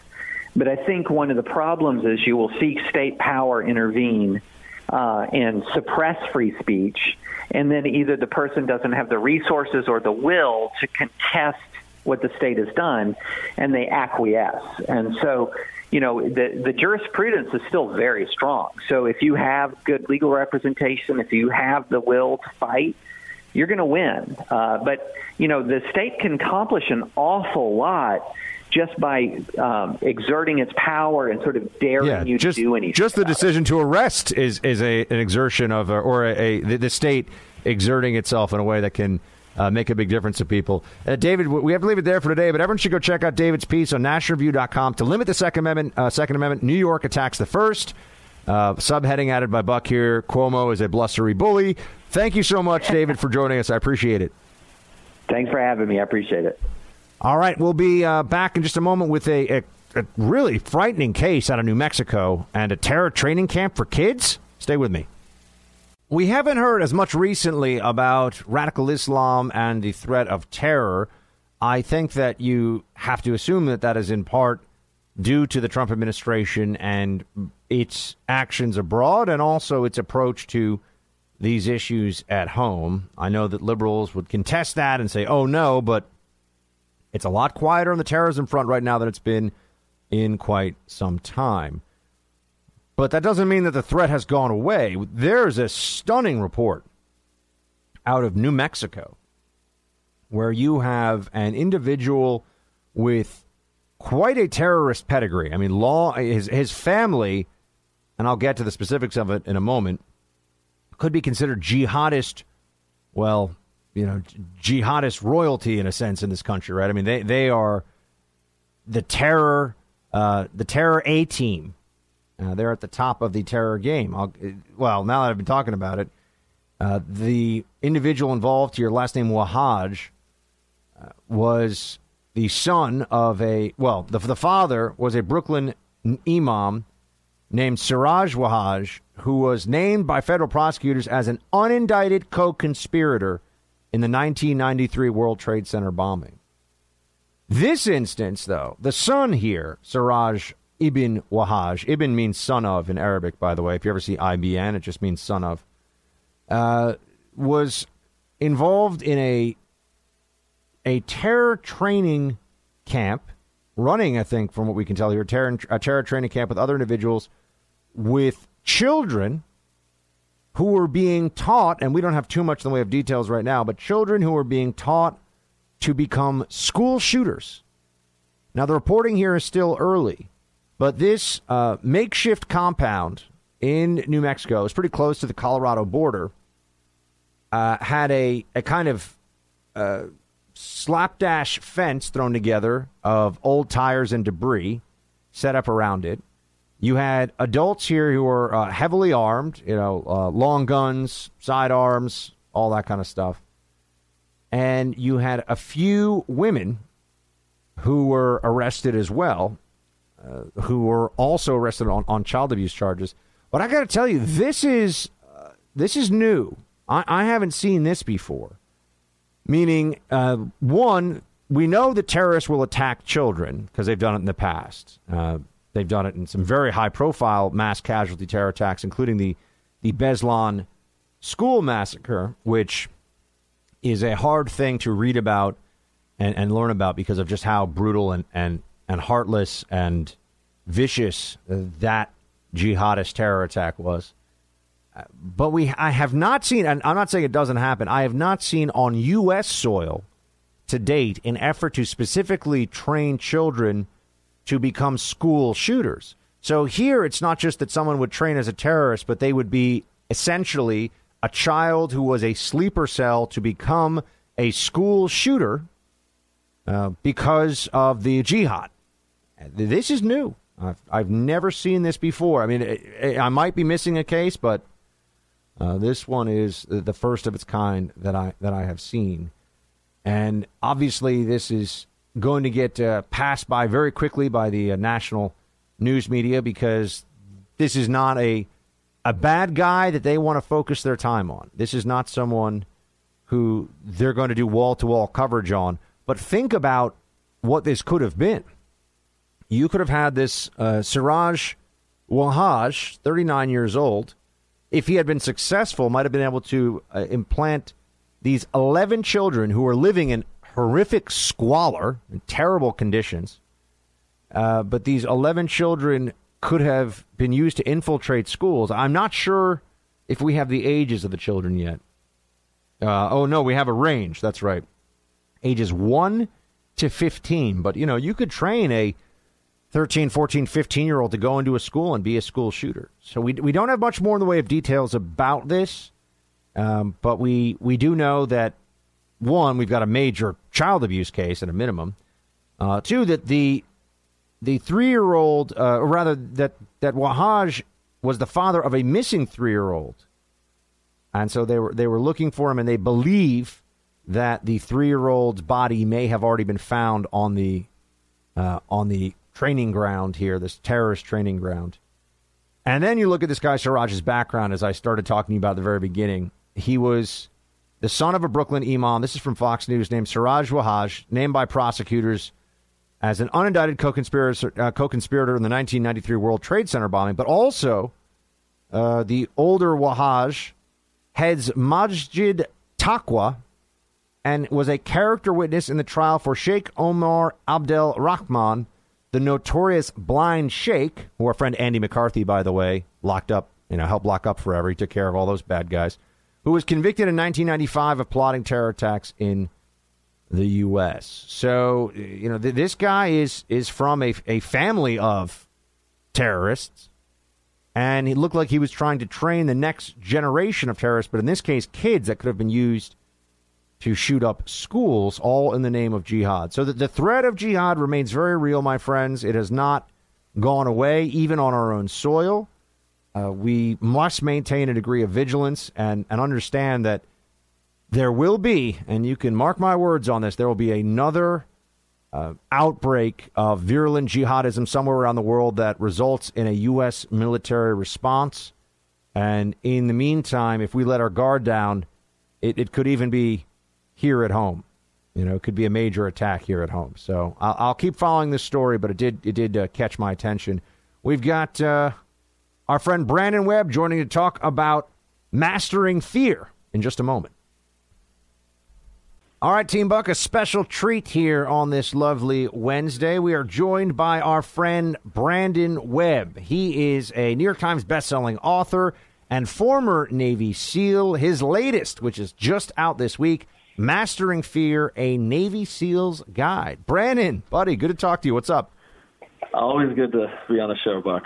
Uh, So, uh, so here we we have another Webb opus here. This one sure to also rocket up the bestseller list. Tell me what's going on. How, how does one use uh, Navy SEALs uh, training and philosophy to master fear? So, uh, you know, the book was inspired by teaching a mutual friend of ours how to swim, who was Kamal. Kamal was 44 years old. I realized um, by teaching him uh, how to swim that he had this. It was less about teaching him how to swim, more about helping him overcome and confront his fear of water. So over a week, I mean, I had him at the bottom of the 10 foot pool in the New York Athletic Club meditating, like cross legged. And you know, after the week was finished, he said, This changed my life. You got to write a book about it. So that was the inspiration behind the book. And what I, what I think people have this uh, they have this vision of a seal being fearless, and it's like, no, no, no. Everybody deals with fear. We all deal with it. It never goes away. It's it's how we choose to deal with it and confront fear that that separates uh, the people that can get over it and push through bad relationships, bad career decisions. Um, and so I just put it in a system uh, and shared my own personal experiences with fear, going back to leaving home at 16 when my my dad kicked me out um, off our sailboat, our family boat in Tahiti.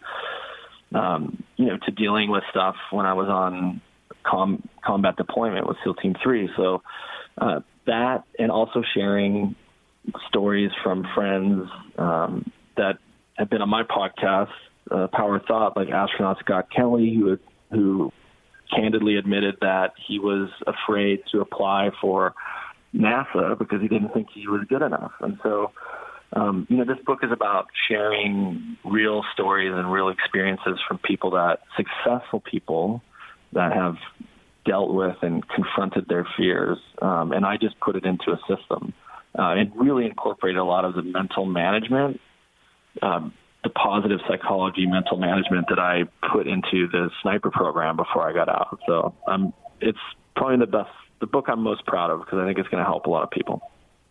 Was there one moment when you were with uh, SEAL Team Three that sticks out in your mind as, in, that moment, the single most fearful you ever felt? Uh, probably the time. Uh, it's it's funny. A lot of the uh, what I would say near death experiences I had on the deployment to Afghanistan after 9/11. The training really does kick in, in in these situations. I would actually get, I would feel fear after the fact and go, "Wow, I just I was just in this contact where we had to drop, you know, danger close, almost on our own position to to get rid of the enemy um, in in the caves that were close to overrunning us. So stuff like that, and then after the fact, I would feel this kind of rush of fear. But in that situation, it's I, I think the training kicks in. Um, but but I feel it today. You know, I've been an entrepreneur longer than I have been a SEAL now, and you know, business stuff happens. Uh, recently, Facebook. Uh, we have the Gear Club, the Crate Club. We advertise on Facebook, hundreds of thousands of dollars a month. They shut down our whole ad campaign, like 50 ads, because they labeled us for selling guns, which we don't do. They just they saw our website as scary and with veterans and guns on there, and we lost probably two hundred thousand dollars in revenue in four days. And I you talk about being scared and like losing sleep, like I'm gonna have to let people go. but I had to remind myself to to use my own system, and um, and that's the point of the book. Like we all deal with this every day, and it's how we like I with mastering fear. I just give people a system to to deal with fear. Sometimes it's baby steps, but hopefully it'll help a lot of people confront some fear that's maybe holding them back uh, from from relationship, career, you name it. When you feel that that moment, and, and everybody I think knows I'm talking about, where you have that that visceral, that that physical reaction of being scared, right? Uh, whether yeah. it's you know a car almost hit you when you stepped off the curb, or in your case, you know, a bunch of guys are lobbing mortars at you and trying to hit you with an AK. But, you know, when you feel that, what's the first thing you should think? Well, you know, I see it in, I do some public speaking as you've done as well. And I'm pretty sure all of us have that same nervousness right before we get up on stage in front of a live audience. And you have to just realize that that fear and nervousness, um, it can be harnessed and used. And, and nobody, nobody breaks a world record in practice. It's that, it's when, when things are on the line. It's high stakes. You're in the pressure of of a, a situation, um, and you realize that you can use it to your advantage. You can harness this kind of fear and energy and use it and use it to your advantage. And and I I lay out the system step by step. All right, everybody, you should check out the book. It is Mastering Fear, a Navy SEAL's Guide. The author is Brandon Webb, my good friend. Brandon, best of luck with the book, and come down and visit me and Molly in D.C. soon. Absolutely. Thanks, Buck. All right, brother. Take care. Team, roll call coming up.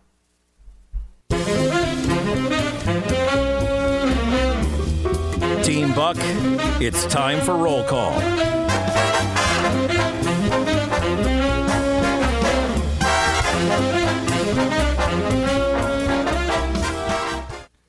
Well, team, we have much to get to today.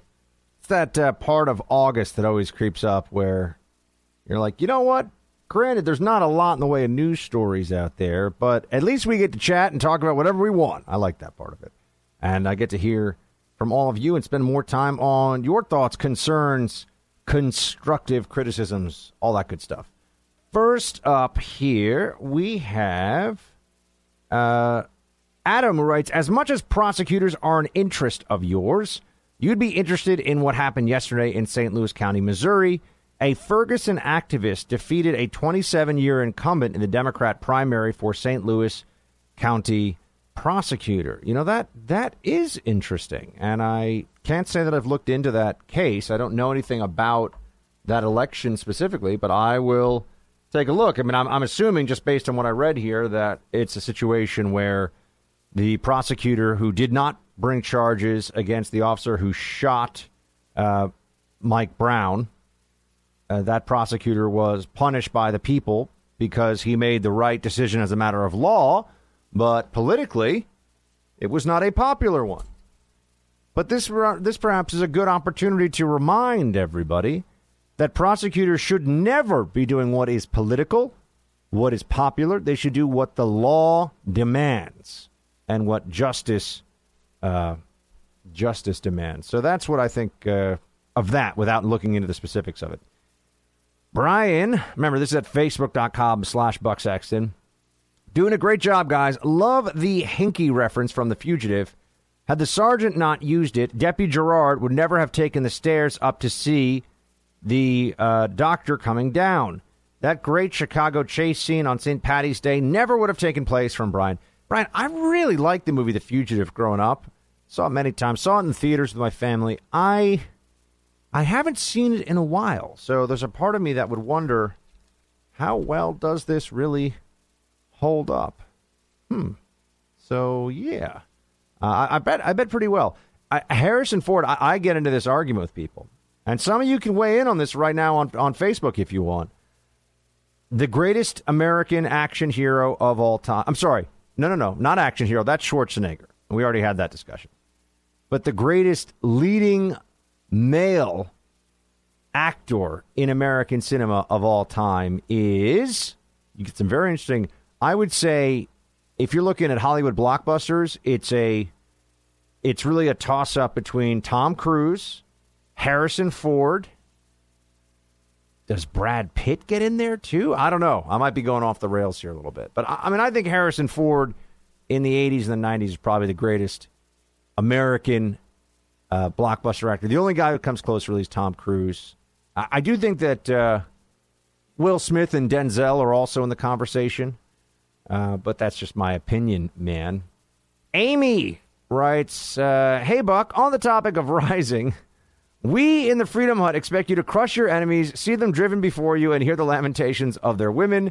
Name that quote. Well, Amy, I'm so sorry to disappoint that I don't crush my enemies. Uh, I'm not. I'm not allowed to on Rising. I have to be. I have to be gentle. It's like Rising is like I've been invited to a dinner party and I have to be nice to everybody. I can't. I cannot uh, own the libs. Not allowed to own the libs on Rising. I can own the libs here, and I do, and in the rest of my life, for the most part. Uh, and as to the quote you reference, it is from Conan the Barbarian. Uh, Hear the lamentations of their women. It's a great, it's a great quote. Darby. Darby's up he writes, uh, listen to the podcast from yesterday, Buck. Fantastic show as always. So good to hear from Bart from South Carolina and appreciated his firsthand knowledge. He made some excellent points. Yeah, I know. We miss Bart, man. We haven't heard from Bart in a while. I actually met Bart some years ago at a speech in Charleston, South Carolina, I gave for a veterans group, and uh, he he was there. I, I met a few members of the team there. It was really fun. Anyway, Darby writes, the no anesthesia dentist is quite enough for me to absolutely reject socialism as well. The vast amount of information I've learned from listening to your show and from all members of the Freedom Hut is amazing. Keep doing what you do and your shield high, brother. Also, journos are actors who are too ugly to make it in Hollywood. That's gold, Buck. Solid gold. It's also true, Darby. Solid true. Uh, so I'm so glad, my friend. Always good to hear from you, and thank you for writing in. Colton Cool name. I like the name Colton. Hey, Buck. Enjoyed your segment on the wildfires in California. I agree that it is from a complete mismanagement of natural resources in an area that is known for annual burn offs. There are multiple ways to reduce the risks, such as grazing with cattle, but the yuppies don't like seeing cattle in their forests. Sorry if that got a little long, but it's a subject I argue every summer as California burns. Colton, no, I, I think you're right. You know, one of the points from that book, Seeing Like a State, that because what it really does is catalog central planning failures that were it, when you look at them before you see the effects it sounds like a good idea.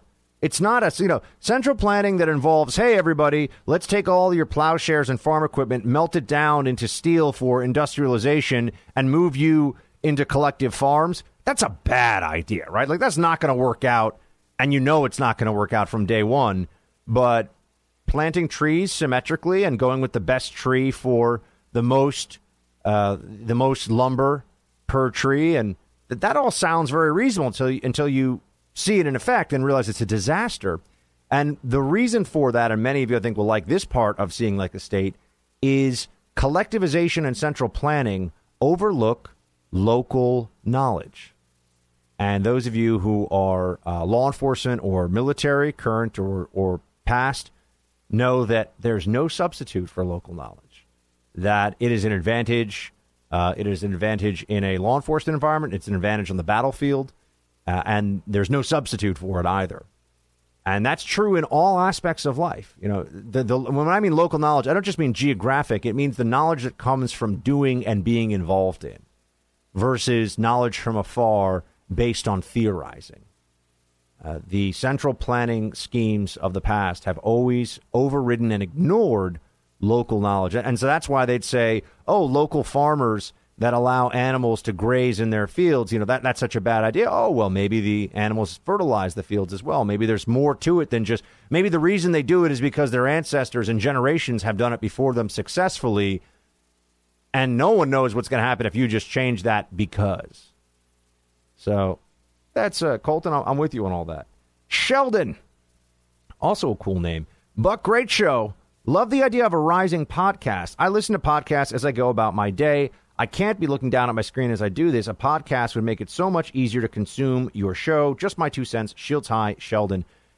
Sheldon, look, I mean, this show is a podcast. Everybody listening to this live on radio, if you ever miss it or you want to catch it, you know, later on, if you missed part of it, uh, you can always listen on iTunes. You can listen on Stitcher.com and I hope you do. And there's going to be more podcasts coming. The Shields High podcast is uh, coming back, folks, just in time for the lazy late August weekends. Jason is next up here. Nothing ticks me off more than libs trying to use the Bible to justify social uh, socialist policies. A great verse on this is 2 Corinthians 9 7. Each of you should give what you have decided in your heart to give not reluctantly or under compulsion, for God loves a cheerful giver. Keywords not under compulsion, meaning it must be personal charity voluntarily given. all government relief programs are anti biblical. Well, Jason, I'm with you on all that. So there you have it. Uh, Mona writes Communist dentist. Is it safe? Fascist too, I guess. Is that like a haiku? I don't. I, I mean, I, I think I get what she's going at, but that was pretty. That was pretty vague. Uh, Jim writes in Can you explain how McCarthy, I'm assuming you mean Senator Joe, yeah, Joe McCarthy, was correct? Uh, and also above this, he has a, a dog in a shelter that he sent me a photo of. It's very, very cute. Uh, so thank you for that, Jim. Hope, hope that dog's been adopted. And as to uh, McCarthy and being correct, the the biggest answer to that is that when McCarthy went through the whole so-called Red Scare, uh, and and there was all that you know the communist witch hunt and all that stuff you've heard about in very superficial history texts. They did not have uh, the public did not have access to something known as the Venona Project or the Venona Papers. Venona was a top secret military program to uh, break into the encrypted cables that were being sent back or sent back and forth to the Soviet Union. And from the Venona program, it is clear that there were high level penetrations of the United States government, that McCarthy was correct in many cases uh, where he was talking about people being Soviet sympathizers and Soviet agents. And like I said, Venona is, is key in that. And, you know, there were some very senior level, uh, very senior level penetrations, places like the State Department and the White House. Democrats, by the way, you want to know who sold us out to the Soviets? All of them were leftists. All of them were Democrats. You don't hear about that that much, do you? Well, you hear about it here in the Freedom Hut, which is why you always got to hang out where you know your people, you know what's going on, which is right here. Uh, like I said, tell somebody about the podcast. We'll do a Freedom Hut podcast this week. I'm not sure who the guests will be yet, but it'll be some fun regardless. And uh, I'll be with you, of course, tomorrow, same time, same place, from the swamp, live here in D.C. As always, my friends, shields high.